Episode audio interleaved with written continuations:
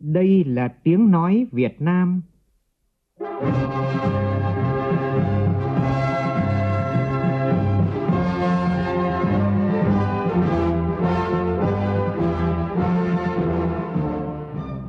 là tiếng nói Việt Nam, phát thanh từ Hà Nội, thủ đô nước Cộng hòa xã hội chủ nghĩa Việt Nam.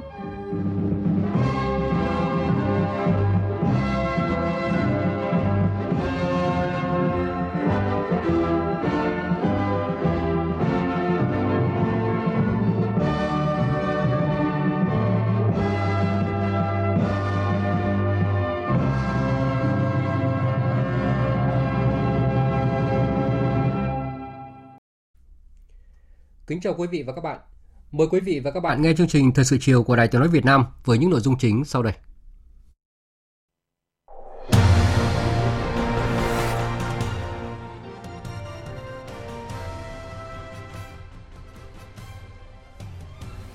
Chủ tịch nước Võ Văn Thưởng kết thúc tốt đẹp chuyến thăm chính thức Cộng hòa Dân chủ Nhân dân Lào. Chuyến thăm nhằm thắt chặt hơn nữa mối quan hệ hữu nghị truyền thống Việt Nam Lào và mở ra cơ hội hợp tác mới giữa hai nước. Kiểm tra đột xuất việc mua sắm thuốc, vật tư y tế tại một số cơ sở y tế và bệnh viện lớn ở Hà Nội, Thủ tướng Phạm Minh Chính đề nghị các cán bộ, nhân viên y tế nêu cao tinh thần trách nhiệm, tránh khuynh hướng sợ trách nhiệm và tiêu cực trong mua sắm thuốc, vật tư y tế.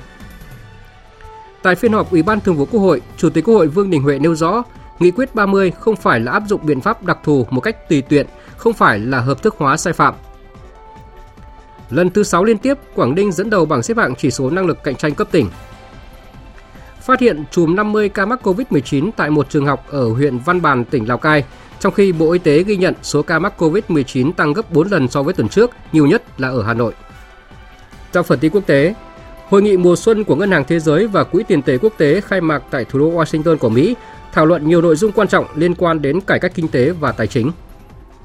Mỹ và Philippines tiến hành cuộc tập trận chung lớn nhất lịch sử với sự tham gia của hơn 17.000 quân, bất chấp sự phản đối của Trung Quốc.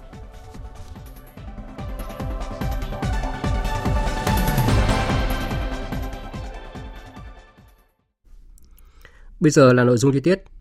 Thưa quý vị và các bạn, trong khuôn khổ chuyến thăm chính thức nước Cộng hòa Dân chủ Nhân dân Lào, sáng nay Chủ tịch nước Võ Văn Thưởng đã đến thăm nguyên Tổng bí thư Chủ tịch nước Lào Chumali Sanyason, nguyên Tổng bí thư Chủ tịch nước Lào Bunyang Volachit và nguyên Thủ tướng Chính phủ Lào Thong Sỉnh Thamavong.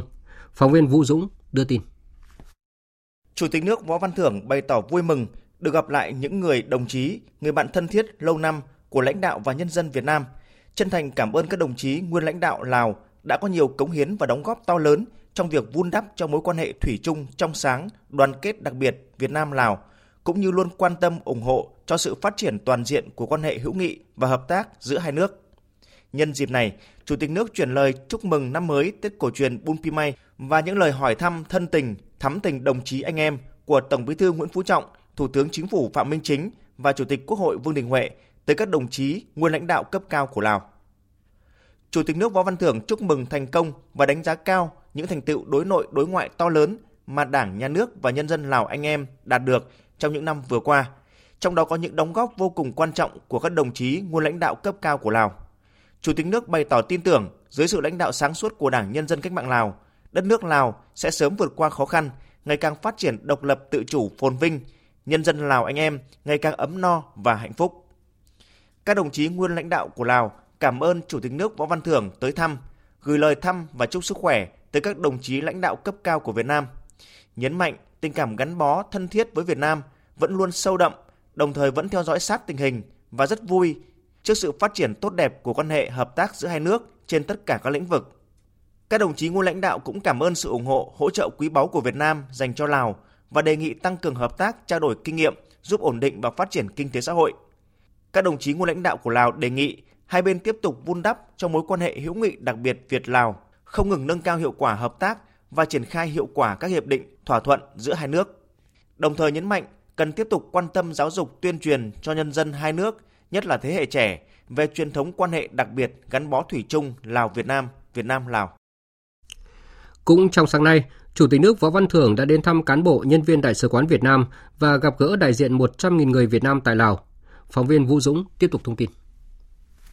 Theo Đại sứ Việt Nam tại Lào Nguyễn Bá Hùng, Hiện có khoảng 100.000 kiều bào Việt Nam đang sinh sống, làm việc, học tập tại Lào, trong đó có gần 40.000 kiều bào sinh sống và làm việc tại thủ đô Viên Chăn.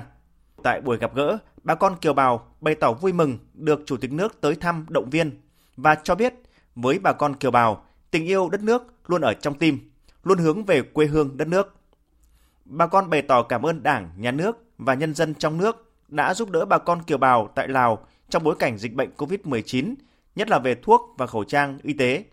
Đại diện doanh nghiệp Việt Nam tại Lào kiến nghị nhà nước có biện pháp hỗ trợ doanh nghiệp đầu tư tại Lào, nhất là về nguồn vốn để các doanh nghiệp có điều kiện nâng cao sức cạnh tranh, mở rộng quy mô đầu tư, đóng góp nhiều hơn nữa vào thành tựu hợp tác kinh tế thương mại Việt Nam Lào. Nói chuyện với bà con kiều bào, Chủ tịch nước Võ Văn Thưởng nhấn mạnh lại ý nghĩa quan trọng của chuyến thăm nước ngoài đầu tiên trên cương vị mới, thể hiện sự coi trọng của Đảng, Nhà nước đối với mối quan hệ hữu nghị vĩ đại, đoàn kết đặc biệt và hợp tác toàn diện Việt Nam Lào.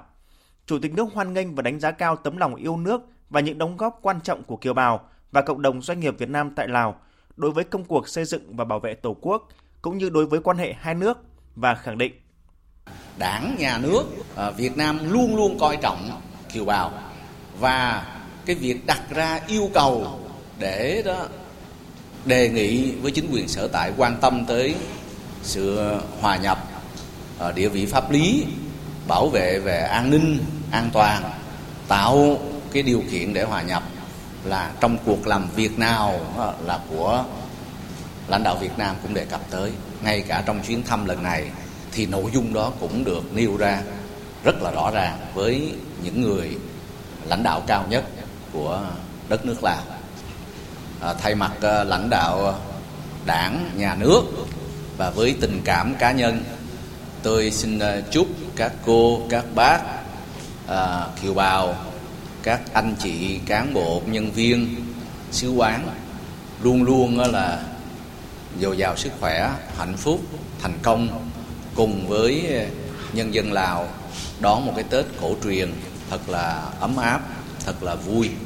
Đánh giá cao các doanh nghiệp Việt Nam đầu tư kinh doanh tại Lào, dù còn khó khăn nhưng cũng đã nỗ lực đạt kết quả tích cực. Chủ tịch nước khẳng định nhà nước sẽ tiếp tục quan tâm tháo gỡ vướng mắc của doanh nghiệp và mong muốn các doanh nghiệp đầu tư kinh doanh tuân thủ tốt pháp luật nước sở tại, đóng góp vào sự phát triển của Lào và vun đắp cho mối quan hệ đặc biệt hai nước.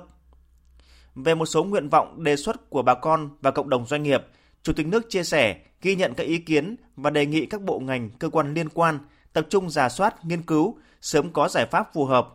Tới thăm và nói chuyện với bà con kiều bào cũng là hoạt động cuối cùng của Chủ tịch nước Võ Văn Thưởng trong chuyến thăm Lào. 15 giờ chiều nay theo giờ Việt Nam, Chủ tịch nước Võ Văn Thưởng cùng đoàn đại biểu cấp cao Việt Nam đã về tới Hà Nội, kết thúc tốt đẹp chuyến thăm chính thức nước Cộng hòa Dân chủ Nhân dân Lào là nước đầu tiên Chủ tịch nước Võ Văn Thưởng đến thăm trên cương vị mới. Chuyến thăm thể hiện sự coi trọng mà Đảng, Nhà nước Việt Nam và cá nhân Chủ tịch nước đối với mối quan hệ hữu nghị vĩ đại, đoàn kết đặc biệt và hợp tác toàn diện Việt Nam Lào. Kết quả chuyến thăm hết sức tốt đẹp với việc hai nhà lãnh đạo thống nhất tiếp tục dành ưu tiên cao nhất cho việc củng cố, vun đắp quan hệ đặc biệt này. Thưa quý vị và các bạn, nhân dịp kỷ niệm 50 năm ngày thiết lập quan hệ ngoại giao Việt Nam Pháp 12 tháng 4 năm 1973, 12 tháng 4 năm 2023, Chủ tịch nước Võ Văn Thưởng đã trao đổi thư chúc mừng với Tổng thống Emmanuel Macron. Thủ tướng Chính phủ Phạm Minh Chính đã trao đổi thư chúc mừng với Thủ tướng Elizabeth Bochner. Nhân dịp này, Bộ trưởng Bộ Ngoại giao Bùi Thanh Sơn đã trao đổi thư chúc mừng với Bộ trưởng Ngoại giao Pháp Catherine Colonna. Sáng nay, Thủ tướng Chính phủ Phạm Minh Chính đi kiểm tra đột xuất việc thực hiện nghị quyết 30 của Chính phủ về mua sắm y tế và Nghị định số 07 về quản lý trang thiết bị y tế tại Bệnh viện Bạch Mai, Bệnh viện Nhi Trung ương và Bệnh viện Bệnh nhiệt đới Trung ương cơ sở Đông Anh. Trên cơ sở nắm bắt tình hình, tiếp tục tháo gỡ các khó khăn vướng mắc để đảm bảo thuốc, vật tư, sinh phẩm, trang thiết bị y tế phục vụ khám chữa bệnh cho nhân dân. Phóng viên Vũ Khuyên đưa tin. Thủ tướng Chính phủ Phạm Minh Chính đã kiểm tra khảo sát tại các khoa phòng, lắng nghe ý kiến của các bác sĩ trực tiếp khám chữa bệnh, cấp phát thuốc và dành nhiều thời gian thăm hỏi, trò chuyện với các bệnh nhân, người nhà bệnh nhân. Sau khi khảo sát lắng nghe ý kiến, Thủ tướng Phạm Minh Chính đề nghị cán bộ y bác sĩ các bệnh viện tiếp tục phát huy truyền thống của đơn vị và ngành, cống hiến, thực hiện sứ mệnh chăm sóc sức khỏe nhân dân, sứ mệnh làm an sinh xã hội. Nếu trong quá trình làm việc phát hiện các vướng mắc, tiếp tục đề xuất các giải pháp để tháo gỡ, Đặc biệt, cán bộ làm công tác đấu thầu thuốc, vật tư y tế phải nêu cao trách nhiệm, tránh hai khuynh hướng, sợ trách nhiệm hoặc tiêu cực. Các bệnh viện phải lên kế hoạch, chủ động chuẩn bị đầy đủ thuốc, vật tư y tế phục vụ khám chữa bệnh cho người dân, nghiên cứu xây dựng quy hoạch tổng thể phát triển lâu dài, huy động tối đa các nguồn lực, nhất là hợp tác công tư để nâng cao chất lượng khám chữa bệnh, xây dựng bệnh viện xanh sạch văn minh hiện đại. Trước mắt, tổ chức quản trị bệnh viện khoa học hiệu quả, giảm chi phí cho người bệnh. Thủ tướng Chính phủ yêu cầu Bộ Y tế nghiên cứu giao cho các sở y tế đủ khả năng xây dựng tại 6 vùng kinh tế xã hội của cả nước các trung tâm đầu mối về thuốc hiếm để chủ động điều phối khi các cơ sở y tế khu vực cần. Phối hợp với các cơ quan liên quan tổ chức họp, xem xét giao quyền tự chủ cho Bệnh viện nhiệt đới Trung ương, hướng dẫn Bệnh viện Nhi Trung ương sử dụng đúng mục đích, hiệu quả quỹ phát triển hoạt động sự nghiệp. Bộ Y tế phối hợp với Bộ Kế hoạch và Đầu tư, Bộ Tài chính nghiên cứu ban hành các văn bản hướng dẫn hoặc đề xuất chính phủ ra văn bản phù hợp về việc tính đúng, tính đủ giá dịch vụ y tế, hoàn chỉnh cơ chế hợp tác công tư trong đầu tư trang thiết bị và cơ sở vật chất khám chữa bệnh cho nhân dân trên tinh thần bảo đảm hài hòa lợi ích giữa nhà nước, người dân và doanh nghiệp, vừa làm vừa mở rộng dần, không cầu toàn, không nóng vội, song tránh tiêu cực tham nhũng trong vấn đề này.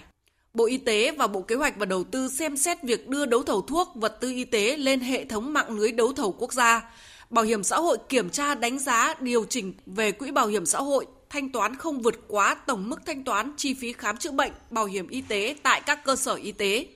Đối với các ý kiến về nơi ở sinh hoạt dành cho người nhà bệnh nhân, Thủ tướng cho rằng đất nước đang trong quá trình phát triển, cơ sở vật chất của các bệnh viện chưa đáp ứng được yêu cầu như mong muốn, phải khắc phục dần dần, nhất là ở bệnh viện Nhi Trung ương, chưa đủ điều kiện tách bệnh nhân với người nhà. Đề nghị bệnh viện và người nhà phối hợp tạo điều kiện tốt nhất để cùng chăm sóc cho bệnh nhân, tránh phiền hà.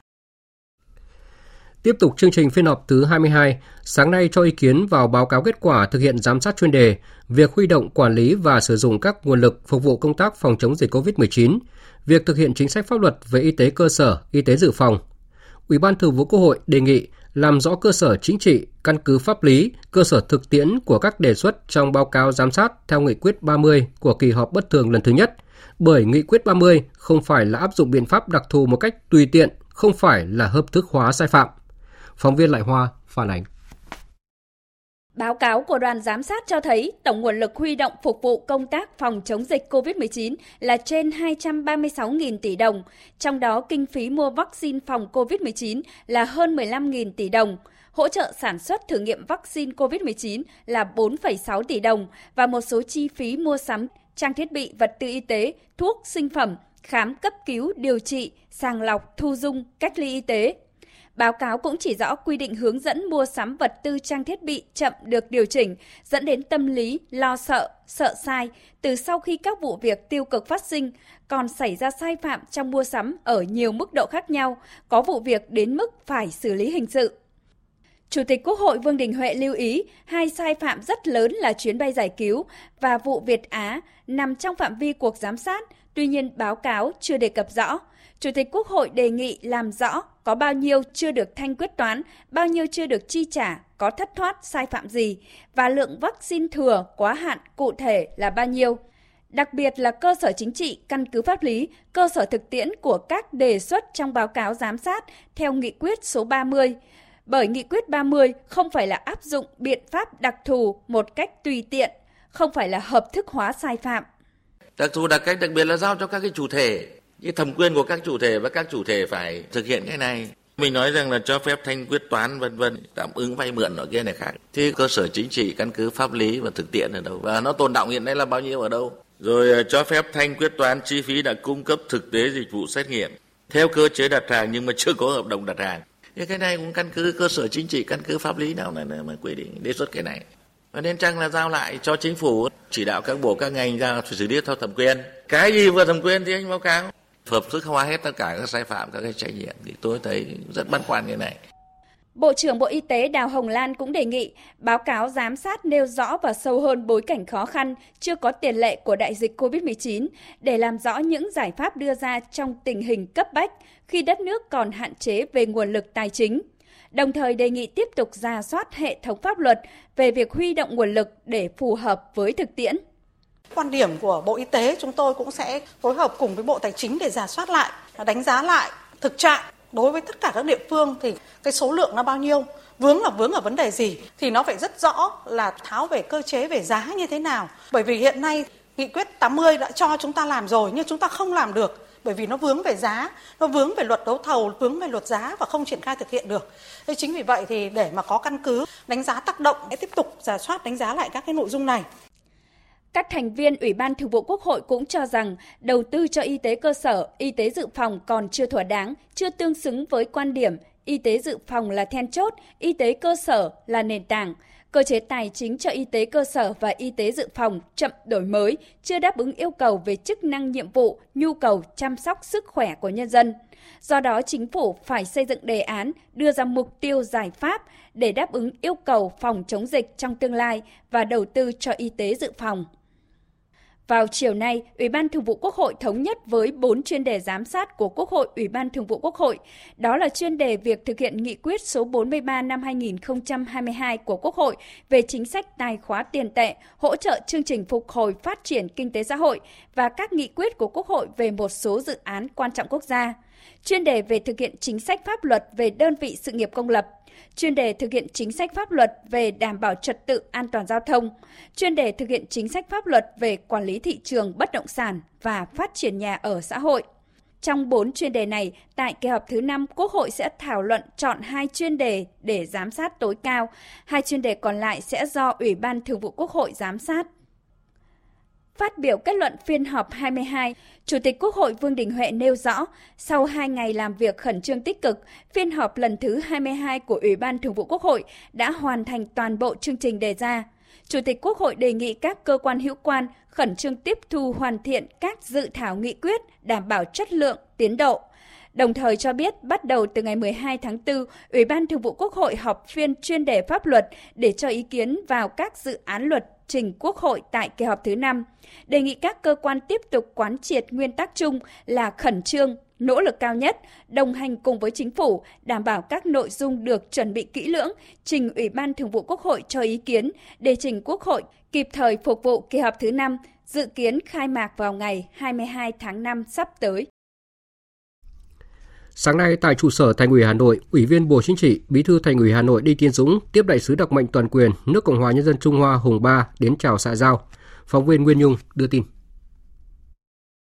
Trên nền tảng quan hệ đối tác hợp tác chiến lược toàn diện Việt Nam Trung Quốc cùng với chính sách mở cửa trở lại của Trung Quốc sau đại dịch COVID-19, thành phố Hà Nội tin tưởng đây là thời điểm thuận lợi để triển khai các hoạt động hợp tác cụ thể với các địa phương đối tác của Trung Quốc để triển khai thực hiện thực chất hiệu quả tuyên bố chung và các thỏa thuận hợp tác đã ký kết trong chuyến thăm chính thức Trung Quốc vừa qua của Tổng Bí thư Nguyễn Phú Trọng. Bí thư Thành ủy Hà Nội Đinh Tiến Dũng đề nghị đại sứ đặc mệnh toàn quyền Trung Quốc tại Việt Nam góp phần thúc đẩy cụ thể hóa cam kết giữa hai bên Hà Nội và Bắc Kinh. Nội dung thứ nhất là chúng tôi muốn ờ, đưa các, các đồng chí cán bộ quy hoạch của thành phố đấy sang đào tạo tại Bắc Kinh. Chúng tôi thì cũng dự kiến cho anh em sang học tập ờ, kinh nghiệm rồi nâng cao trình độ trong các lĩnh vực xây dựng đảng, xây dựng hệ thống chính trị, công tác tổ chức cán bộ, công tác kiểm tra giám sát, rồi cải cách hành chính, quản lý đô thị thông minh, rồi quản lý và phát triển văn hóa du lịch và thể thao rồi vấn đề an ninh mạng phòng chống tội phạm công nghệ cao vân vân và lớp đầu tiên thì chúng tôi mong muốn được triển khai trong tháng 5 đến tháng 6 năm 2023 Bí thư Thành ủy Hà Nội bày tỏ mong muốn chia sẻ học hỏi kinh nghiệm từ các chuyên gia Trung Quốc trong việc bảo tồn di tích văn hóa lịch sử, đặc biệt là phục dựng các di tích lâu đời trên địa bàn thủ đô. Đại sứ đặc mệnh toàn quyền nước Cộng hòa Nhân dân Trung Hoa Hùng Ba cho biết, những ý tưởng Bí thư Thành ủy Hà Nội đề cập phù hợp với tinh thần nhận thức chung của hai nhà lãnh đạo cao nhất hai đảng, cũng như là tinh thần văn kiện tuyên bố chung giữa hai bên. Đại sứ quán Trung Quốc tại Việt Nam sẽ tích cực ủng hộ, phối hợp và đại sứ sẽ chuyển ý kiến của Bí thư Thành ủy Hà Nội sang Bắc Kinh cũng như các cơ quan hữu quan của Trung Quốc. Và hai đảng chúng ta đã đạt được nhận thức chung quan trọng về triển khai đào tạo cán bộ trong năm 2023 với hình thức trực tiếp khảo sát tới Trung Quốc và hoặc là uh, trực tuyến. Phía Trung Quốc hoan nghênh các uh, cán bộ lãnh đạo của thành phố Hà Nội tham dự các việc hợp tác đào tạo cán bộ giữa hai đảng chúng ta cũng như là hoan nghênh uh, thành ủy uh, thành phố Hà Nội và chính quyền thành phố Hà Nội uh, cùng thành phố Bắc Kinh triển khai hợp tác trong lĩnh vực đào tạo cán bộ. Những lĩnh vực mà đồng chí đề cập rất uh, thích hợp cho hai bên chúng ta tăng cường trao đổi về kinh nghiệm và triển khai hợp tác Phóng viên Nguyễn Hằng đưa tin, chiều nay làm việc với Hội đồng lý luận phê bình văn học nghệ thuật Trung ương, trưởng ban tuyên giáo Trung ương Nguyễn Trọng Nghĩa nêu rõ, trong năm nay và những năm tiếp theo, hội đồng cần tiếp tục đổi mới hoạt động, nâng cao chất lượng hiệu quả trong đổi mới nghiên cứu lý luận, tổng kết thực tiễn, qua đó tư vấn giúp Đảng nhà nước về những vấn đề thuộc lĩnh vực lý luận, phê bình văn học nghệ thuật tầm nhìn 2030-2045. Chúng tôi à, đề nghị à, chúng ta là thực hiện cái nền văn hóa tiên tiến đậm đà bản sắc dân tộc. Văn hóa nói chung và lý luận phê bình văn học cũng phải thể hiện cái sự độc lập tự chủ. Cái đậm đà bản sắc dân tộc là phải nổi trội, phải là cái cốt đấy, nhưng mà cái hội nhập quốc tế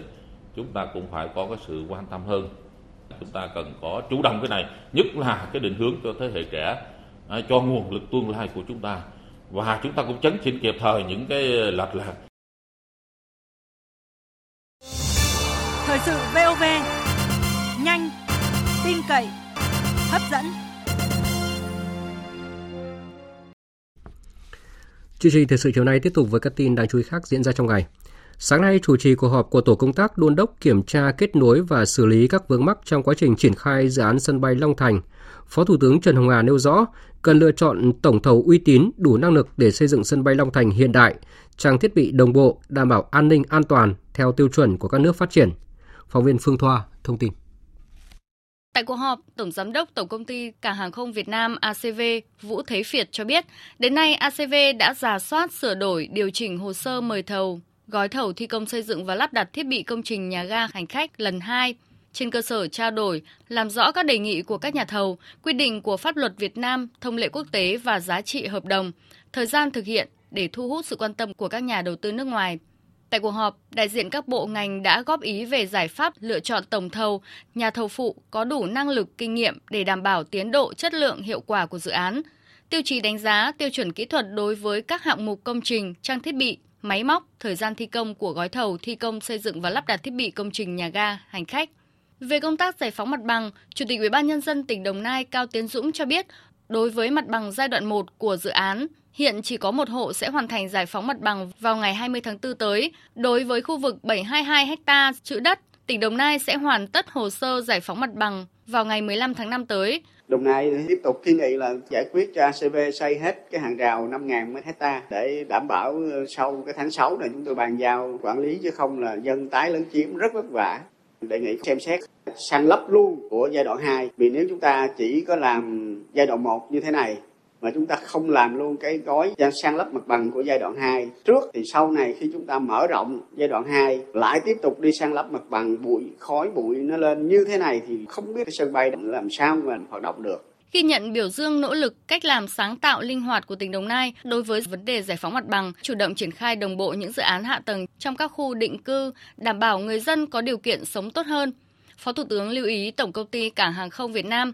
và các đơn vị thi công triển khai ngay các giải pháp chống ô nhiễm bụi trên công trường sân bay Long Thành, đề xuất phương án san lấp phủ xanh đối với khu vực đất dự trữ, không làm phát sinh bụi gây ô nhiễm, ảnh hưởng đến sân bay khi hoạt động, sớm hoàn thành hàng rào khu vực dự án sân bay Long Thành. Đối với gói thầu thi công xây dựng và lắp đặt thiết bị công trình nhà ga hành khách, Phó Thủ tướng Trần Hồng Hà nhấn mạnh cần lựa chọn được tổng thầu uy tín, đủ năng lực để xây dựng một sân bay hiện đại, trang thiết bị đồng bộ, tin cậy, đảm bảo an ninh, an toàn theo tiêu chuẩn của các nước phát triển như Mỹ, châu Âu. Hôm nay tại tỉnh Lạng Sơn, Phó Thủ tướng Trần Lưu Quang đã thăm chúc mừng các tổ chức công giáo nhân dịp lễ phục sinh. Phóng viên Duy Thái thường trú tại khu vực Đông Bắc đưa tin. Đến thăm tòa giám mục giáo phận Lạng Sơn Cao Bằng và giáo sứ Mỹ Sơn thành phố Lạng Sơn, Phó Thủ tướng Chính phủ Trần Lưu Quang gửi lời chúc mừng nhân dịp lễ phục sinh năm 2023 tới các linh mục, tu sĩ và đồng bào công giáo. Phó Thủ tướng Chính phủ khẳng định Đảng, Nhà nước, Chính phủ luôn tôn trọng và bảo đảm quyền con người, trong đó có quyền tự do tín ngưỡng, tôn giáo, quan tâm và tạo điều kiện cho các tổ chức tôn giáo hoạt động theo quy định của hiến pháp và pháp luật. Năm 2022, đất nước đã phải đối mặt với nhiều khó khăn, nhưng toàn dân tộc đã nỗ lực, đồng lòng vượt qua đại dịch COVID-19 và đang giành nhiều thành tựu trong phục hồi kinh tế, đảm bảo an sinh xã hội sau dịch bệnh. Những kết quả đó có sự đóng góp không nhỏ của đồng bào công giáo lãnh đạo chính phủ cũng mong muốn các đồng chí lãnh đạo địa phương đồng bào các dân tộc ở lạng sơn và bà con giáo dân tiếp tục chung tay góp sức cho cái sự phát triển chung của lạng sơn đóng góp vào sự phát triển chung của cả đất nước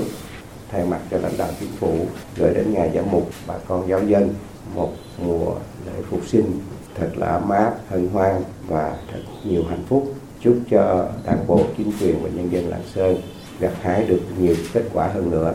Tại Hội Thánh Tin Lành Bắc Sơn, huyện Bắc Sơn, thay mặt chính phủ, Phó Thủ tướng Chính phủ Trần Lưu Quang gửi lời chúc mạnh khỏe, an lành, hạnh phúc tới các vị mục sư, các chức việc, tín hữu nhân dịp lễ phục sinh năm 2023. Thay mặt ban lãnh đạo giáo hội cùng toàn thể chức sắc, bà con tín hữu ở huyện Bắc Sơn, mục sư Bùi Văn Sản, hội trưởng Hội Thánh Tin lành Việt Nam miền Bắc nói: Chúng tôi cũng thấy được cái sự quan tâm từ chính phủ rồi cho đến à, tỉnh rồi huyện rồi thôn bản để hội thánh vẫn là sinh hoạt cái ổn định. Và đặc biệt, tỉnh cũng như là huyện đã tạo điều kiện để cho công nhận hội thánh cơ sở, cấp cái nơi đất này thành cái đất ờ, của tôn giáo, hỗ trợ cả xi măng các thứ để làm con đường vào đây. Bằng đó cái sự quan tâm thì chúng tôi rất là ghi nhận. Xin là kính chúc phó thủ tướng cùng quý vị ờ, trong đoàn là sức khỏe, hạnh phúc. Đặc biệt cũng tiếp tục là quan tâm đến với hội thánh tin lành việt nam miền bắc nói riêng và các tôn giáo nói chung. Để được cùng với là hòa đồng với lại dân tộc ờ, để phát triển đất nước cũng như mọi công việc sinh hoạt với độ ổn định. Phóng viên Tỷ Huỳnh đưa tin, nhân dịp Tết Chôn Tram Thơ Mây của đồng bào Khmer, hôm nay đoàn công tác do Bộ trưởng chủ nhiệm Ủy ban dân tộc Khẩu Á Lệnh làm trưởng đoàn đã đến thăm các sư sãi chùa Kandarastay, Potifong tại thành phố Hồ Chí Minh. Và cũng hôm nay, bà Nguyễn Thị Thu Hà, Ủy viên Trung ương Đảng, Phó Chủ tịch Tổng thư ký Ủy ban Chua Mặt trận Tổ quốc Việt Nam cùng đoàn công tác đến thăm chúc Tết Chôn Tram Thơ Mây tại Hội đoàn kết sư sãi yêu nước tỉnh Hậu Giang. Phóng viên Tuấn Phong, thường trú tại đồng bằng sông Cửu Long, đưa tin. Nhân dịp Tết Chôn Cho Nam Thơ Mây năm 2023, Phó Chủ tịch Tổng thư ký Ủy ban Trung ương Mặt trận Tổ quốc Việt Nam Nguyễn Thị Thu Hà chúc các vị sư sãi, bà con Phật tử trên địa bàn tỉnh Hậu Giang an lành, mạnh khỏe, có cuộc sống tốt đẹp, đồng thời tặng nhiều phần quà cho Hội đoàn kết sư sãi yêu nước tỉnh, chùa Chính Ngàn và các vị sư sãi. Phó Chủ tịch Tổng thư ký Ủy ban Trung ương Mặt trận Tổ quốc Việt Nam mong muốn tới đây, lãnh đạo tỉnh Hậu Giang tiếp tục quan tâm các hoạt động công tác mặt trận Tổ quốc trên địa bàn, chăm lo đời sống, tạo việc làm cho đồng bào dân tộc Khmer để đời sống ngày càng phát triển. Đối với Hội đoàn kết sư sãi yêu nước tỉnh Hậu Giang và chủ trì các chùa Khmer trong tỉnh, tiếp tục phát huy những mặt đạt được nhất là trung tâm đoàn kết, hướng dẫn bà con dân tộc Khmer chấp hành tốt đường lối chủ trương, chính sách của đảng, pháp luật của nhà nước, tham gia tích cực các chương trình phát triển kinh tế xã hội, phong trào thi đua yêu nước tại địa phương. Tiếp theo là một số tin kinh tế xã hội đáng chú ý. Tỉnh Quảng Ninh, lần thứ 6 liên tiếp dẫn đầu bảng xếp hạng chỉ số năng lực cạnh tranh cấp tỉnh PCI năm 2022 với gần 73 điểm trên 100 điểm.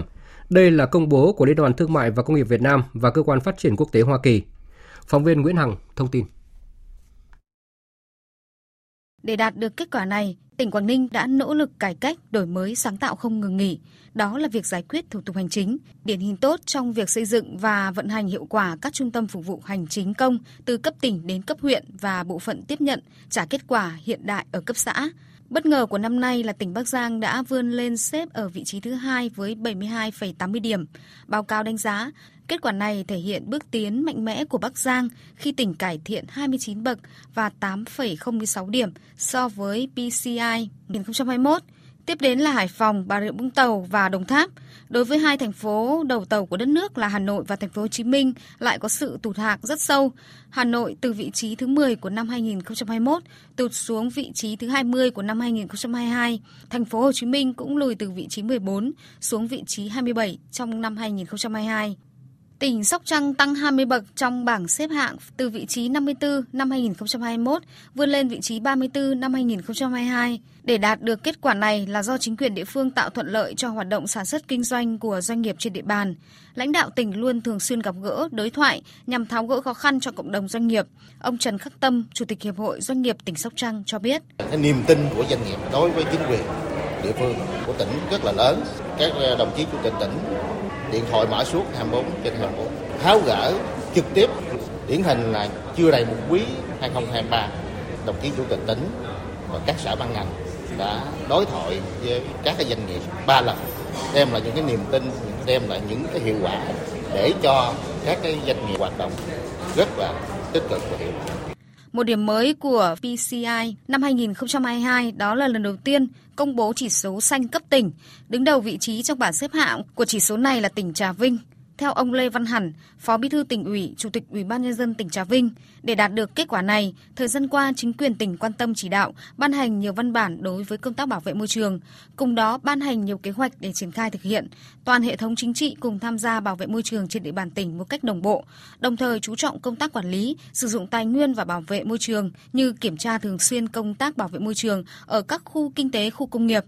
trong năm 2022, tỉnh xử lý dứt điểm các cơ sở ô nhiễm môi trường còn tồn động và bảo đảm không còn cơ sở ô nhiễm môi trường nghiêm trọng trên địa bàn. Thực hiện phương châm không đánh đổi môi trường để lấy kinh tế một cách đơn thuần, kiên quyết không đưa vào vận hành các dự án, các cơ sở sản xuất chưa đáp ứng các yêu cầu về môi trường, chưa xây dựng hoàn thiện các công trình xử lý ô nhiễm môi trường.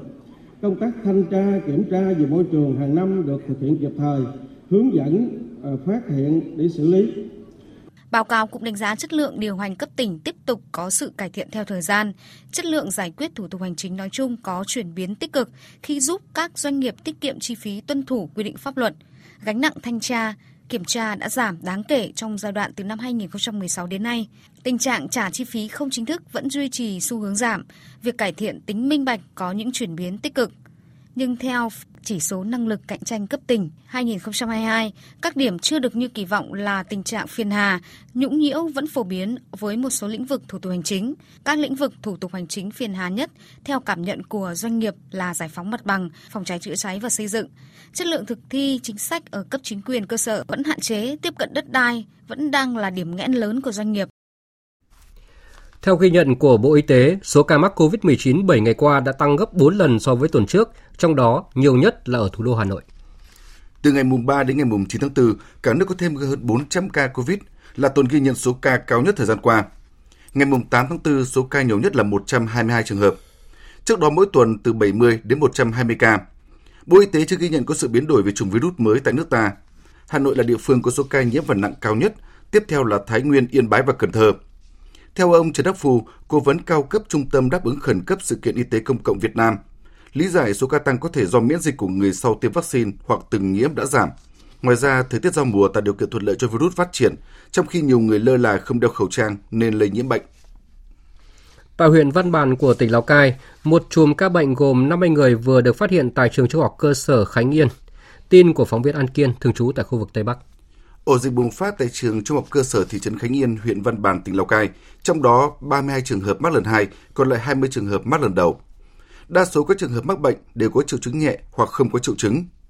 Ngay sau khi ghi nhận dịch bệnh bùng phát vào ngày 8 tháng 4, chính quyền địa phương đã chỉ đạo cơ quan y tế phối hợp cùng với nhà trường khẩn trương khoanh vùng kiểm soát dập tắt ổ dịch, hạn chế tối đa ảnh hưởng đến việc dạy và học. Thầy Trần Văn Tần, hiệu trưởng nhà trường cho biết. Học sinh nhiễm COVID-19 thì sẽ thực hiện cách ly theo hướng dẫn của cơ quan y tế. À, đối với những học sinh à, còn lại thì à, đến trường tổ chức các hoạt động dạy và học bình thường trong cái điều kiện thực hiện tốt cái việc đeo khẩu trang và khử khuẩn đảm bảo các cái hoạt động dạy và học. Ủy ban nhân dân tỉnh Lào Cai đã chỉ đạo các địa phương tuyệt đối không được chủ quan, lơ là với dịch, ra soát đẩy nhanh hơn nữa tiến độ tiêm phòng COVID-19, nhất là đối với nhóm trẻ từ 5 đến 17 tuổi. Trong khuôn khổ chuyến tuần tra liên hợp trên vùng biển lân cận đường phân định Vịnh Bắc Bộ từ hôm nay đến ngày 13 tháng 4 tới, sáng nay, hai biên đội tàu cảnh sát biển Việt Nam và Trung Quốc đã thực hiện nghi thức chào xã giao trên biển và bắt đầu chuyến tuần tra liên hợp. Phóng viên Hà Phương thông tin. Về phía Cảnh sát biển Việt Nam sử dụng biên đội tàu 8004, 8003, 8004 là tàu kỳ hạm do Thiếu tướng Lê Quang Đạo, Tư lệnh Cảnh sát biển Việt Nam làm trưởng đoàn, tuần tra kiểm soát ở phía tây đường phân định Vịnh Bắc Bộ. Về phía Cảnh sát biển Trung Quốc sử dụng biên đội hai tàu là Hải cảnh 4304 và 4202 do Thiếu tướng Uất Trung, Cục trưởng Cục Cảnh sát biển Trung Quốc làm trưởng đoàn. Tuần tra kiểm soát ở phía đông đường phân định Vịnh Bắc Bộ. Thông qua điện đàm, Thiếu tướng Lê Quang Đạo đã thống nhất kế hoạch hành động trên biển với Thiếu tướng Uất Trung biên đội tàu hai nước hành trình theo đội hình song song, lấy đường phân định Vịnh Bắc Bộ làm trung tuyến. Tổng quãng đường hành trình trải dài trên phạm vi 13 điểm với quãng đường là 255,5 hải lý từ đông bắc đảo Cồn Cỏ đến đông nam đảo Trần. Cùng với đó, hai bên thống nhất cùng nhau kiểm tra tàu thuyền hoạt động trong khu vực, đặc biệt là áp dụng hình thức biển bên nào sẽ do bên đó chủ trì kiểm tra đối với tàu cá bên kia vượt biên khai thác hải sản trái phép. Đây là hình thức kiểm tra mới, có sức gian đe lớn, là cơ sở quan trọng để hai bên đẩy mạnh đấu tranh với hoạt động cố tình vi phạm pháp luật khai thác hải sản trái phép trên vùng biển nước ngoài của tàu cá hai nước, Thiếu tướng Lê Quang Đạo nhấn mạnh thêm. Tôi cho rằng đây là khởi đầu thuận lợi, là cơ sở vững chắc để khẳng định trong năm 2023 này, hai lực lượng chúng ta sẽ tiếp tục phối hợp, hợp tác chặt chẽ, triển khai tất cả các hoạt động như giao lưu sĩ quan trẻ cảnh sát biển Việt Nam Trung Quốc lần thứ ba tại Việt Nam, tàu hai bên thăm nhau và tôi đồng chí cục trưởng đồng chủ trì hội nghị công tác cảnh sát biển Việt Nam Trung Quốc lần thứ bảy. Đây là những hoạt động hợp tác thiết thực, hiệu quả, góp phần tăng cường hiểu biết, củng cố lòng tin, hỗ trợ, ủng hộ lẫn nhau, phấn đấu hoàn thành tốt chức trách nhiệm vụ được giao. Giá xăng dầu trong nước đã tăng lần thứ tư liên tiếp sau kỳ điều chỉnh vào 15 giờ chiều nay. Cụ thể, xăng E5 RON 92 tăng 1.091 đồng một lít, xăng RON 95 tăng 1.120 đồng một lít, dầu diesel tăng 719 đồng một lít, dầu hỏa tăng 702 đồng một lít và dầu ma rút tăng 765 đồng một kg. Hôm qua, nhiều chủ xe ô tô phản ánh về việc hàng chục xe ô tô để ở vỉa hè Hồ Linh Đàm, đoạn đối diện khu tổ hợp chung cư HH, phường Hoàng Liệt, quận Hoàng Mai, thành phố Hà Nội đã bị kẻ gian phá hoại, chọc thủng lốp. Bất bình trước sự việc này, nhiều chủ xe và người dân mong muốn cơ quan chức năng nhanh chóng tìm ra kẻ chủ mưu để xử lý theo quy định của pháp luật. Ghi nhận của phóng viên Minh Long. Vụ việc hàng chục xe ô tô bị đâm thủng lốp mặc dù xảy ra vào sáng qua, nhưng vẫn là mối quan tâm của người dân sinh sống xung quanh chung cư HH Linh Đàm khi trao đổi với phóng viên Đài tiếng nói Việt Nam trong hôm nay. Chọc một lúc nhiều xe như thế chắc là phải có chủ đích rồi, chắc chắn luôn. chứ Không thể ngẫu nhiên thù ghét một ai có thể một cái thôi nhưng mà đây là một dãy xe như thế là em nghĩ là nó là có tổ chức tính toán sắp đặt rồi bị chọc thủng lốp, phải đi thay lốp rồi. Vừa thiệt hại về kinh tế, vừa công việc. Giả sử mình đi làm mà bây giờ ra xe mà nó bị như thế là gây cho mình cái ức chế, bức xúc, vừa là thiệt hại về kinh tế nữa. Thời gian. Tài sản lớn nhất của mình là cái phương tiện đi lại hàng ngày. Thì mình phải bảo vệ nó, tất cả những cái bãi khu vực đây nó chật rồi thì mình phải kiếm một cái chỗ nào đấy để tin tưởng nhất là mình gửi cái tài sản của mình vào đấy. Giờ nó đã xảy ra rồi thì tất cả mọi người đều có một cái bài học thương những người thiệt hại về mặt kinh tế nó cũng là cái người ta phải suy nghĩ vì sao như thế. Vì thực tế hát hát là nó cũng chặt không có chỗ để xe.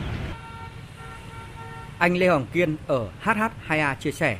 đây không phải là lần đầu tiên xe ô tô đỗ ở khu vực này bị phá hoại, mà trước đó cũng từng xảy ra một vài vụ đập cương bắn vỡ kính xe. Ở đây tranh chấp vị trí đây,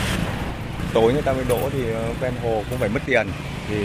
chắc nó mới xảy ra thế đâu. Cái xe của mình là như này, đúng ra khéo nó cũng muốn chọc nhưng mà nói thật nó mà chọc xe này nó nổ như bom.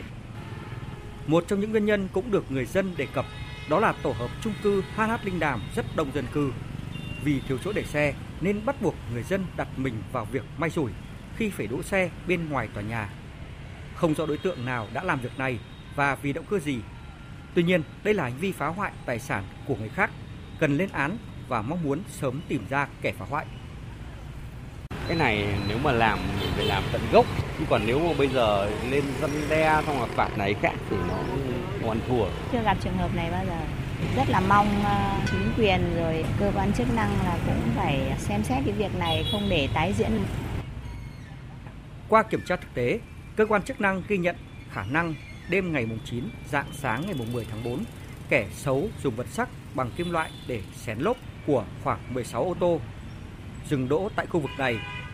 Động cơ ý đồ của đối tượng thực hiện hành vi hủy hoại tài sản đang được cơ quan công an xác minh.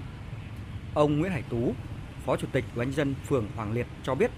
đã nắm được thông tin nhiều ô tô nghi ngờ bị kẻ gian chọc thủng lốp tại vỉa hè của bờ hồ Linh Đàm. Đồng thời chỉ đạo công an phường báo cáo lên công an quận Hoàng Mai để phối hợp điều tra, xử lý theo quy định. Ủy ban phường cũng đã chỉ đạo công an phường để điều tra về cái việc chọc thủng lốp này. Việc này mới xảy ra hôm qua thì anh em cũng đang điều tra. Có kết quả thì chúng tôi sẽ công an phường, ủy ban phường sẽ thông báo. Dư luận mong muốn sớm tìm ra kẻ phá hoại. Trong thời điểm cơ quan chức năng điều tra làm rõ nguyên nhân vụ việc, người dân cũng cần nâng cao ý thức để bảo vệ tài sản của bản thân. Sau khi cơ quan cảnh sát điều tra Bộ Công an khởi tố bị can thực hiện lệnh bắt tạm giam ông Trần Quý Thanh và hai con gái là Trần Uyên Phương và Trần Ngọc Bích, hoạt động sản xuất của công ty trách nhiệm hữu hạn thương mại dịch vụ Tân Hiệp Phát ở thành phố Thuận An, tỉnh Bình Dương vẫn diễn ra bình thường. Tin của phóng viên Đài Tiếng nói Việt Nam thường trú tại thành phố Hồ Chí Minh. Thông tin với VOV, Đại diện truyền thông doanh nghiệp này cho biết, ông David Ritter sẽ đảm nhận vai trò tổng giám đốc đại diện theo pháp luật của công ty Tân Hiệp Phát. Được biết, ông David có nhiều kinh nghiệm quản lý ở các tập đoàn lớn trên thế giới, đã tham gia hoạt động của công ty Tân Hiệp Phát hơn 13 năm qua với chức vụ Phó Chủ tịch Hội đồng Quản trị và đóng vai trò quan trọng trong sự phát triển của doanh nghiệp này. Trong hôm nay, 11 tháng 4, hàng ngàn công nhân lao động của doanh nghiệp này vẫn làm việc bình thường. Phía công ty Tân Hiệp Phát cho rằng, với trách nhiệm của mình sẽ nỗ lực hết sức để giảm tối đa các ảnh hưởng bất lợi cho đối tác cũng như hoạt động của doanh nghiệp. Từ sự việc cha con ông Trần Quý Thanh, những người sáng lập điều hành công ty Tân Hiệp Phát nhiều năm qua bị khởi tố bắt tạm giam. Giao dịch của các cá nhân trong sự việc này không liên quan đến hoạt động của công ty Tân Hiệp Phát. Doanh nghiệp này hiện có hàng ngàn lao động trực tiếp, hàng chục ngàn đối tác khác trong chuỗi cung ứng tiêu thụ xây dựng vận tải, hàng chục ngàn hộ nông dân trồng trà và thảo mộc trên cả nước. Như tin đã đưa, từ ngày 8 tháng 4 đến ngày 10 tháng 4, Cơ quan Cảnh sát điều tra Bộ Công an đã ra các quyết định khởi tố bị can đối với ông Trần Quý Thanh, người sáng lập công ty Tân Hiệp Phát, bà Trần Uyên Phương, phó tổng giám đốc doanh nghiệp này và bà Trần Ngọc Bích. Ông Trần Quý Thanh cùng các con gái bị khởi tố tạm giam để điều tra hành vi lừa đảo chiếm đoạt tài sản, lạm dụng tín nhiệm chiếm đoạt tài sản, trốn thuế, cưỡng đoạt tài sản theo đơn tố giác của một số công dân trên địa bàn thành phố Hồ Chí Minh và tỉnh Đồng Nai.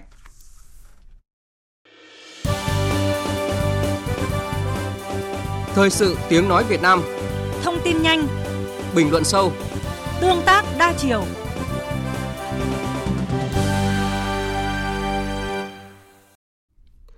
Tiếp theo là phần tin thế giới. Quân đội Mỹ và Philippines hôm nay đã chính thức bắt đầu cuộc tập trận chung thường niên mang tên Vai kề vai với quy mô lớn nhất từ trước đến nay.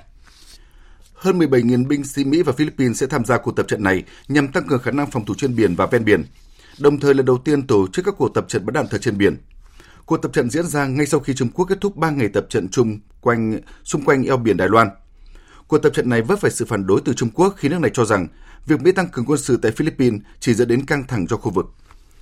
Chính phủ Mỹ đang chạy đua với thời gian để đánh giá thiệt hại liên quan đến vụ dò dỉ tài liệu mật của Bộ Quốc phòng Mỹ. Tổng hợp của biên tập viên Thiều Dương. Lầu Năm Góc vừa thừa nhận vụ dò dỉ tài liệu mật về cuộc xung đột tại Ukraine gây ra rủi ro rất nghiêm trọng đối với an ninh quốc gia. Trong khi trợ lý của Bộ trưởng Quốc phòng Mỹ Kevin McCall cho biết, mặc dù Lầu Năm Góc đã cẩn thận không xác thực thông tin có trong bất kỳ tài liệu cụ thể nào, nhưng nhìn chung, vụ dò dỉ tài liệu gây ra rủi ro rất nghiêm trọng đối với an ninh quốc gia và có khả năng lan truyền thông tin sai lệch. Trong thế kỷ 21, nước Mỹ đã chứng kiến 4 vụ dò dỉ tài liệu nghiêm trọng. Tuy nhiên, so với bốn vụ việc trước đó, giáo sư Thomas Reed, Đại học John Hopkins cho biết. Các tài liệu bị dò dỉ, bao gồm các sản phẩm tình báo đã hoàn thiện, được tổng hợp từ các cơ quan khác nhau. Đây là một loại báo cáo ngắn gọn về một vấn đề cụ thể ở một quốc gia cụ thể. Một số tài liệu được thu thập từ các nguồn rất nhạy cảm. Vì vậy, nghiên cứu các tài liệu này, các đối thủ khám phá cách thức cộng đồng tình báo Mỹ thu thập thông tin. Qua đó, họ sẽ thay đổi cách thiết lập hệ thống và khả năng theo dõi hoạt động gián điệp. Tất nhiên, các nguồn tin sẽ tự hỏi có nên làm gián điệp cho Mỹ hay không, nếu Mỹ không thể giữ bí mật một lần nữa. Bắt đầu từ tháng 10 năm ngoái, những tài liệu mật được chia sẻ trong một nhóm trò chuyện về cuộc xung đột Nga-Ukraine trên một nền tảng xã hội phổ biến với các game thủ. Các bài đăng không được chú ý cho đến khi một người dùng đăng tải các tài liệu này lên một máy chủ được sử dụng rộng rãi hơn và được các hãng truyền thông lớn đưa tin. Vì vậy, các nhà quan sát lo ngại những tài liệu dò dỉ hiện tại chỉ là phần nổi của tảng băng chìm. Phản ứng về các tài liệu bị dò dỉ, hôm nay Ankert Carver, người đứng đầu lực lượng quốc phòng Australia cho biết Mỹ đang làm việc với các đối tác để đánh giá hậu quả từ vụ việc. Hàn Quốc cho rằng những thông tin liên quan đến Hàn Quốc là không đúng sự thật và đã bị thay đổi. Còn Canada khẳng định sẽ tiếp tục hợp tác với Mỹ trong liên minh chia sẻ thông tin tình báo ngũ nhãn gồm Mỹ, Canada, Anh, Australia và New Zealand. Hội nghị mùa xuân của Ngân hàng Thế giới và Quỹ tiền tế quốc tế vừa khai mạc tại thủ đô Washington của Mỹ với một chương trình cải cách kinh tế và tài chính đầy tham vọng. Biên tập viên Thu Hoài tổng hợp thông tin. Quỹ tiền tệ quốc tế dự kiến tăng trưởng toàn cầu sẽ giảm xuống dưới 3% trong năm nay và duy trì ở mức gần 3% trong nửa thập kỷ tới. Đây cũng là mức dự đoán trung hạn thấp nhất kể từ những năm 1990. Quỹ tiền tệ quốc tế cũng chỉ ra rằng tốc độ tăng trưởng có sự khác biệt rõ rệt giữa các nhóm quốc gia. Các nền kinh tế mới nổi, đặc biệt ở châu Á là những điểm sáng về động lực tăng trưởng. Ấn Độ và Trung Quốc dự kiến sẽ đóng góp hơn một nửa mức tăng trưởng toàn cầu năm 2023.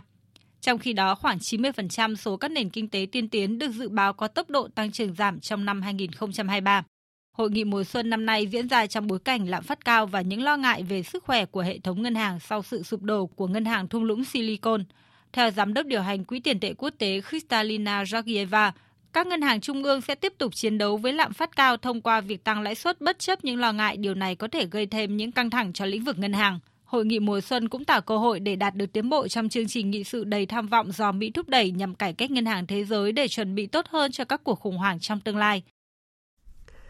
Căng thẳng trong lĩnh vực thương mại giữa Australia và Trung Quốc tiếp tục hạ nhiệt khi hôm nay Australia thông báo tạm hoãn việc kiện Trung Quốc lên Tổ chức Thương mại Thế giới về vấn đề lúa mạch. Phóng viên Việt Nga thường trú tại Australia thông tin. Australia và Trung Quốc đã đạt được thỏa thuận về việc đàm phán giải quyết mâu thuẫn xung quanh việc Trung Quốc áp đặt mức thuế cao đối với lúa mạch của Australia. Trong quá trình đối thoại diễn ra, Australia cũng sẽ tạm hoãn đưa vụ việc này ra Tổ chức Thương mại Thế giới. Về phía Trung Quốc, nước này cũng cam kết sẽ xem xét việc áp đặt mức thuế cao đối với lúa mạch của Australia trong vòng từ 3 đến 4 tháng. Nếu kết thúc quá trình này mà Trung Quốc không gỡ bỏ mức thuế cao đối với lúa mạch của Australia, thì nước này sẽ nối lại vụ kiện tại Tổ chức Thương mại Thế giới. Trước đó vào tháng 5 năm 2020, Trung Quốc công bố áp đặt mức thuế chống bán phá giá và thuế chống trợ cấp lên tới 80,5% đối với lúa mạch nhập khẩu từ Australia. Quyết định này đã khiến cho lúa mạch của Australia gặp khó khăn rất lớn trong việc tiếp cận thị trường Trung Quốc, nơi có tổng giá trị lên đến 916 triệu đô la Australia vào năm 2018-2019. Kể từ khi quan hệ hai nước tan băng vào năm ngoái với hàng loạt các cuộc gặp mặt của các nhà lãnh đạo cấp cao, Australia hy vọng Trung Quốc sẽ dần gỡ bỏ các biện pháp cản trở nhập khẩu hàng hóa từ Australia. Trên thực tế, từ đầu năm nay, Trung Quốc đã bắt đầu nhập khẩu trở lại than đá của Australia. Bộ trưởng Y tế Anh cảnh báo cuộc đình công của lực lượng bác sĩ trẻ ở nước này có thể gây ra sự xáo trộn chưa từng có, ảnh hưởng tới sự an toàn của các bệnh nhân. Hàng chục nghìn bác sĩ trẻ tại Anh dự định đình công 4 ngày từ hôm nay để yêu cầu tăng lương phù hợp với tình hình lạm phát hiện nay. Hoạt động đình công này sẽ đồng nghĩa dịch vụ y tế quốc gia phải tạm hoãn nhiều lịch phẫu thuật cũng như các lịch khám cấp bách khác. Hiệp hội Y khoa Anh, đại diện cho các bác sĩ đề nghị mức tăng lương 35%, cho rằng các thành viên của hiệp hội này đã bị cắt giảm 26% lương thực tế trong hơn 15 năm qua. Lực lượng bảo vệ bờ biển Italia đang cố gắng giải cứu thêm 1.200 người di cư trên hai chiếc thuyền lênh đênh trên địa Trung Hải sau khi đã cứu được khoảng 2.000 người vào cuối tuần qua. Tính từ đầu năm đến nay, hơn 14.000 người di cư đã đến Italia, cao hơn rất nhiều so với con số 5.300 người trong cùng kỳ năm ngoái và 4.300 người trong cả năm 2021. Nhằm chuẩn bị ứng phó với một đợt dịch COVID-19 được dự đoán là có thể xảy ra trong tháng 6 tháng sau đợt bùng phát quy mô lớn trên toàn quốc hồi cuối năm ngoái, Ủy ban Y tế Quốc gia Trung Quốc vừa công bố phương án tiêm chủng mới, trong đó thời gian tiêm mũi nhắc lại đầu tiên sẽ rút xuống còn 3 tháng và vaccine mRNA trong nước sẽ được ưu tiên đưa vào sử dụng. Phóng viên Bích Thuận thường trú tại Bắc Kinh, Trung Quốc đưa tin. Theo phương án mới, những người đã mắc COVID-19 và chưa hoàn thành việc chủng ngừa cơ bản có thể tiêm một liều vaccine sau khi nhiễm bệnh 3 tháng. Đối với những người trên 18 tuổi đã hoàn thành tiêm chủng cơ bản, khoảng cách thời gian tiêm liều nhắc lại đầu tiên cũng được điều chỉnh thành từ 3 tháng trở lên thay vì 6 tháng như trước đây. Các chuyên gia Trung Quốc cảnh báo, mặc dù hiện nay dịch bệnh ở nước này chỉ bùng phát lẻ tẻ, nhưng COVID-19 vẫn chưa biến mất và đang tiếp tục lây lan. Dự đoán phổ biến là một đợt dịch mới có thể bùng phát ở Trung Quốc trong vòng 6 tháng, nhưng khả năng cao sẽ không biến thành làn sóng lớn trên toàn quốc như đã xảy ra hồi tháng 12 năm ngoái. Tuy nhiên, nước này vẫn cần thiết lập hàng rào miễn dịch trong dân nhằm ứng phó với đợt bùng phát mới. Do vậy, theo các chuyên gia y tế, việc rút ngắn thời gian tiêm vaccine sẽ giúp Trung Quốc bảo vệ tốt hơn những người có nguy cơ mắc bệnh nặng và tử vong cao trong các đợt bùng phát tiếp theo. Các loại vaccine tiểu đơn vị protein có tên là SCTV01E và vaccine mRNA được khuyến nghị ưu tiên sử dụng để tiêm liều tăng cường. Hai loại vaccine này cũng được khuyến nghị ưu tiên sử dụng cho những người trưởng thành đã mắc COVID-19 nhưng chưa hoàn thành tiêm chủng cơ bản. Vừa rồi là phần tin thời sự quốc tế. Tiếp tục chương trình sự chiều nay là trang tin thể thao.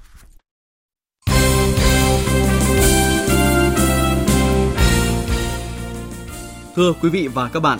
hôm nay cuộc đua xe đạp toàn quốc tranh cúp truyền hình thành phố Hồ Chí Minh lần thứ 35 năm 2023 HTV Tô Đông Á diễn ra chặng 9 với nội dung đồng đội tính giờ tại thành phố Quảng Ngãi với lộ trình dài 31 km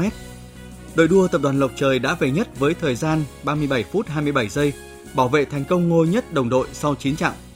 Thành phố Hồ Chí Minh New Group về nhì chặng này, còn vị trí thứ ba thuộc về đội Vinama Thành phố Hồ Chí Minh. Kết thúc chặng đua, cua đơ Trần Tuấn Kiệt của Dopagan Đồng Tháp cho biết cá nhân em và đội đô căn đồng tháp chỉ ờ, kéo ờ, giữ đúng số giờ để ờ, cho em không quá thời gian để được cạnh tranh với những vận động viên nước rút khác. Màn trình diễn của các đội khác thì rất là mạnh và nhìn cái bảng nhất nhì ba thì nhìn thấy sự thay đổi rất là rõ rệt. Thành tích này cũng giúp Petro Rikunov bảo vệ thành công danh hiệu áo vàng khoảng cách 2 phút 16 giây 31 so với tay đua xếp hạng nhì là Igor Frolov của đội Vinama Thành phố Hồ Chí Minh.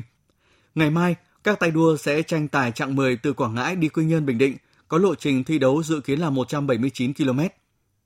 Chiều mai 12 tháng 4, vòng 6 V-League 2023 tiếp tục diễn ra 3 cặp đấu. Trong số này, đội cuối bảng SHB Đà Nẵng có cuộc tiếp đón Viettel trên sân Hòa Xuân. Hiện bộ đôi ngoại binh Rodrigo Diaz và Nicolas Olsen chưa bình phục chấn thương nên trọng trách ghi bàn được đặt lên chân sút Hà Minh Tuấn. Cầu thủ này mới chuyển từ Quảng Nam sang đầu quân cho Đà Nẵng trước khi mùa giải 2023 khởi tranh, nhưng đã đóng góp cho đội chủ sân Hòa Xuân một bàn thắng qua 5 vòng đấu. Tiền đạo sinh năm 1991 chia sẻ. À, mục tiêu của tôi mùa giải năm nay là trước mắt là phải à, cố gắng nỗ lực từng ngày một và khi bước vào những trận đấu thì mong kết quả sẽ tốt hơn sẽ đến cuối đội để cho đội có một cái bước đà chạy đua tốt hơn. Chuẩn bị cho SEA Games 32, đội tuyển kickboxing Việt Nam đang tập luyện tại hai trung tâm huấn luyện thể thao quốc gia là Hà Nội và Thành phố Hồ Chí Minh. Ở kỳ đại hội sắp diễn ra trên đất Campuchia, đội tuyển kickboxing Việt Nam hướng đến việc cạnh tranh vị trí dẫn đầu khu vực Đông Nam Á. Nguyễn Thị Hằng Nga, Nguyễn Quang Huy, Nguyễn Thế Hưởng, Huỳnh Văn Tuấn đều được kỳ vọng sẽ giành huy chương vàng. Huấn luyện viên Trần Đình Đô cho biết. Hiện tại giờ nền tảng thể lực chung các em đang là sung mãn. Bây giờ là bắt đầu là chơi đi đoạn là đang là huấn luyện mà chuyên môn và gồm có là các bài tập kỹ thuật tránh né, rồi các bài tập tiên tấn công tiến lùi, sau đó là áp dụng các chiến thuật cho từng vận viên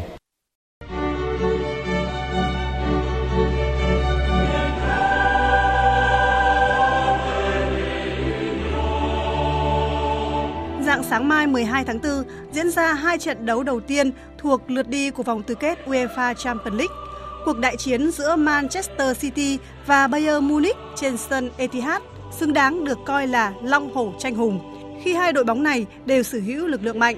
Màn đối đầu giữa Man City và Bayern còn thú vị ở chỗ, hai chiến lược gia lão luyện Pep Guardiola và Thomas Tuchel sẽ gặp lại và đấu trí với nhau trên băng ghế huấn luyện. Trước đây, huấn luyện viên Thomas Tuchel từng cầm quân ở Chelsea và nhiều lần đụng độ với Man City của Pep Guardiola. Đánh giá về đối thủ, huấn luyện viên Pep Guardiola cho rằng Tôi biết Bayern Munich đến đây với mục tiêu giành chiến thắng. Bayern chơi rất sáng tạo và có những cầu thủ tấn công rất giỏi. Chúng tôi cần ghi được những bàn thắng. Chúng tôi sẽ thể hiện những gì tốt nhất. Nếu họ phòng ngự nhiều hơn thường lệ, điều đó có nghĩa là vì chúng tôi chơi tốt. Nếu không, chúng tôi sẽ phòng thủ nhiều hơn bình thường. Nhưng tôi không biết điều gì sẽ xảy ra vào ngày mai. Trong khi đó, huấn luyện viên Thomas Tuchel cho biết Bayer đã có phương án đối phó với chiến thuật của huấn luyện viên Pep Guardiola cũng như cách ngăn chặn tiền đạo hàng đầu của Man City, Erling Haaland. Tôi nghĩ Pep thường chọn cách chơi pressing tầm cao và chúng tôi đã chuẩn bị cho điều đó.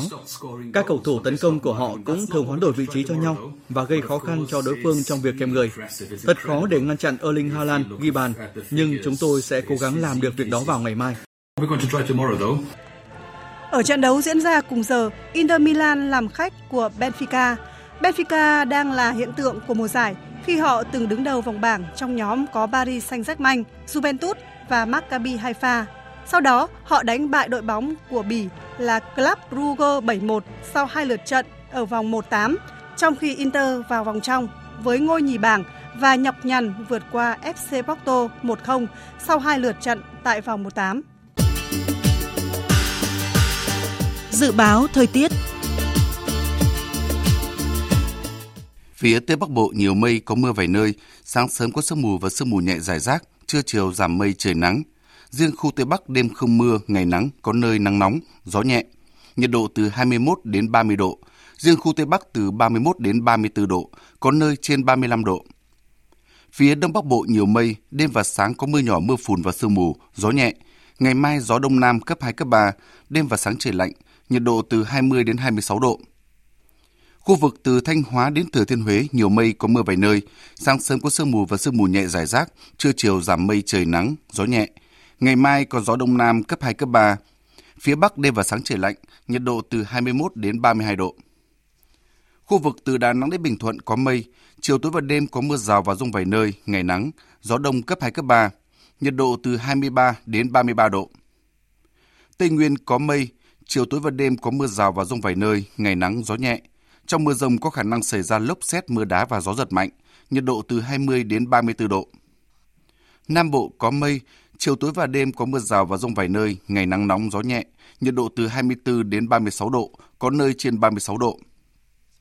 Khu vực Hà Nội nhiều mây, đêm và sáng có mưa nhỏ, mưa phùn và sương mù, gió nhẹ. Ngày mai gió đông nam cấp 2, cấp 3, đêm và sáng trời lạnh, nhiệt độ từ 21 đến 26 độ. Dự báo thời tiết biển Bắc Vịnh Bắc Bộ có mưa phùn và sương mù rải rác, tầm nhìn xa từ 2 đến 4 km, giảm xuống dưới 1 km trong sương mù, gió đông nam cấp 3, cấp 4. Nam Vịnh Bắc Bộ có mưa vài nơi, đêm và sáng sớm có sương mù rải rác, tầm nhìn xa trên 10 km, giảm xuống dưới 1 km trong sương mù, gió đông nam cấp 3, cấp 4. Vùng biển từ Quảng Trị, Quảng Ngãi, vùng biển từ Cà Mau đến Kiên Giang có mưa vài nơi, tầm nhìn xa trên 10 km, gió đông nam cấp 3, cấp 4. Vùng biển từ Bình Định đến Ninh Thuận, vùng biển từ Bình Thuận đến Cà Mau không mưa, tầm nhìn xa trên 10 km, gió nhẹ. Khu vực Bắc và giữa Biển Đông không mưa, tầm nhìn xa trên 10 km, gió đông đến đông bắc cấp 3, cấp 4. Khu vực Nam Biển Đông, khu vực quần đảo Trường Sa thuộc tỉnh Khánh Hòa,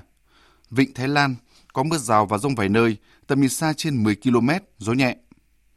Khu vực quần đảo Hoàng Sa thuộc thành phố Đà Nẵng không mưa, tầm nhìn xa trên 10 km, gió nhẹ.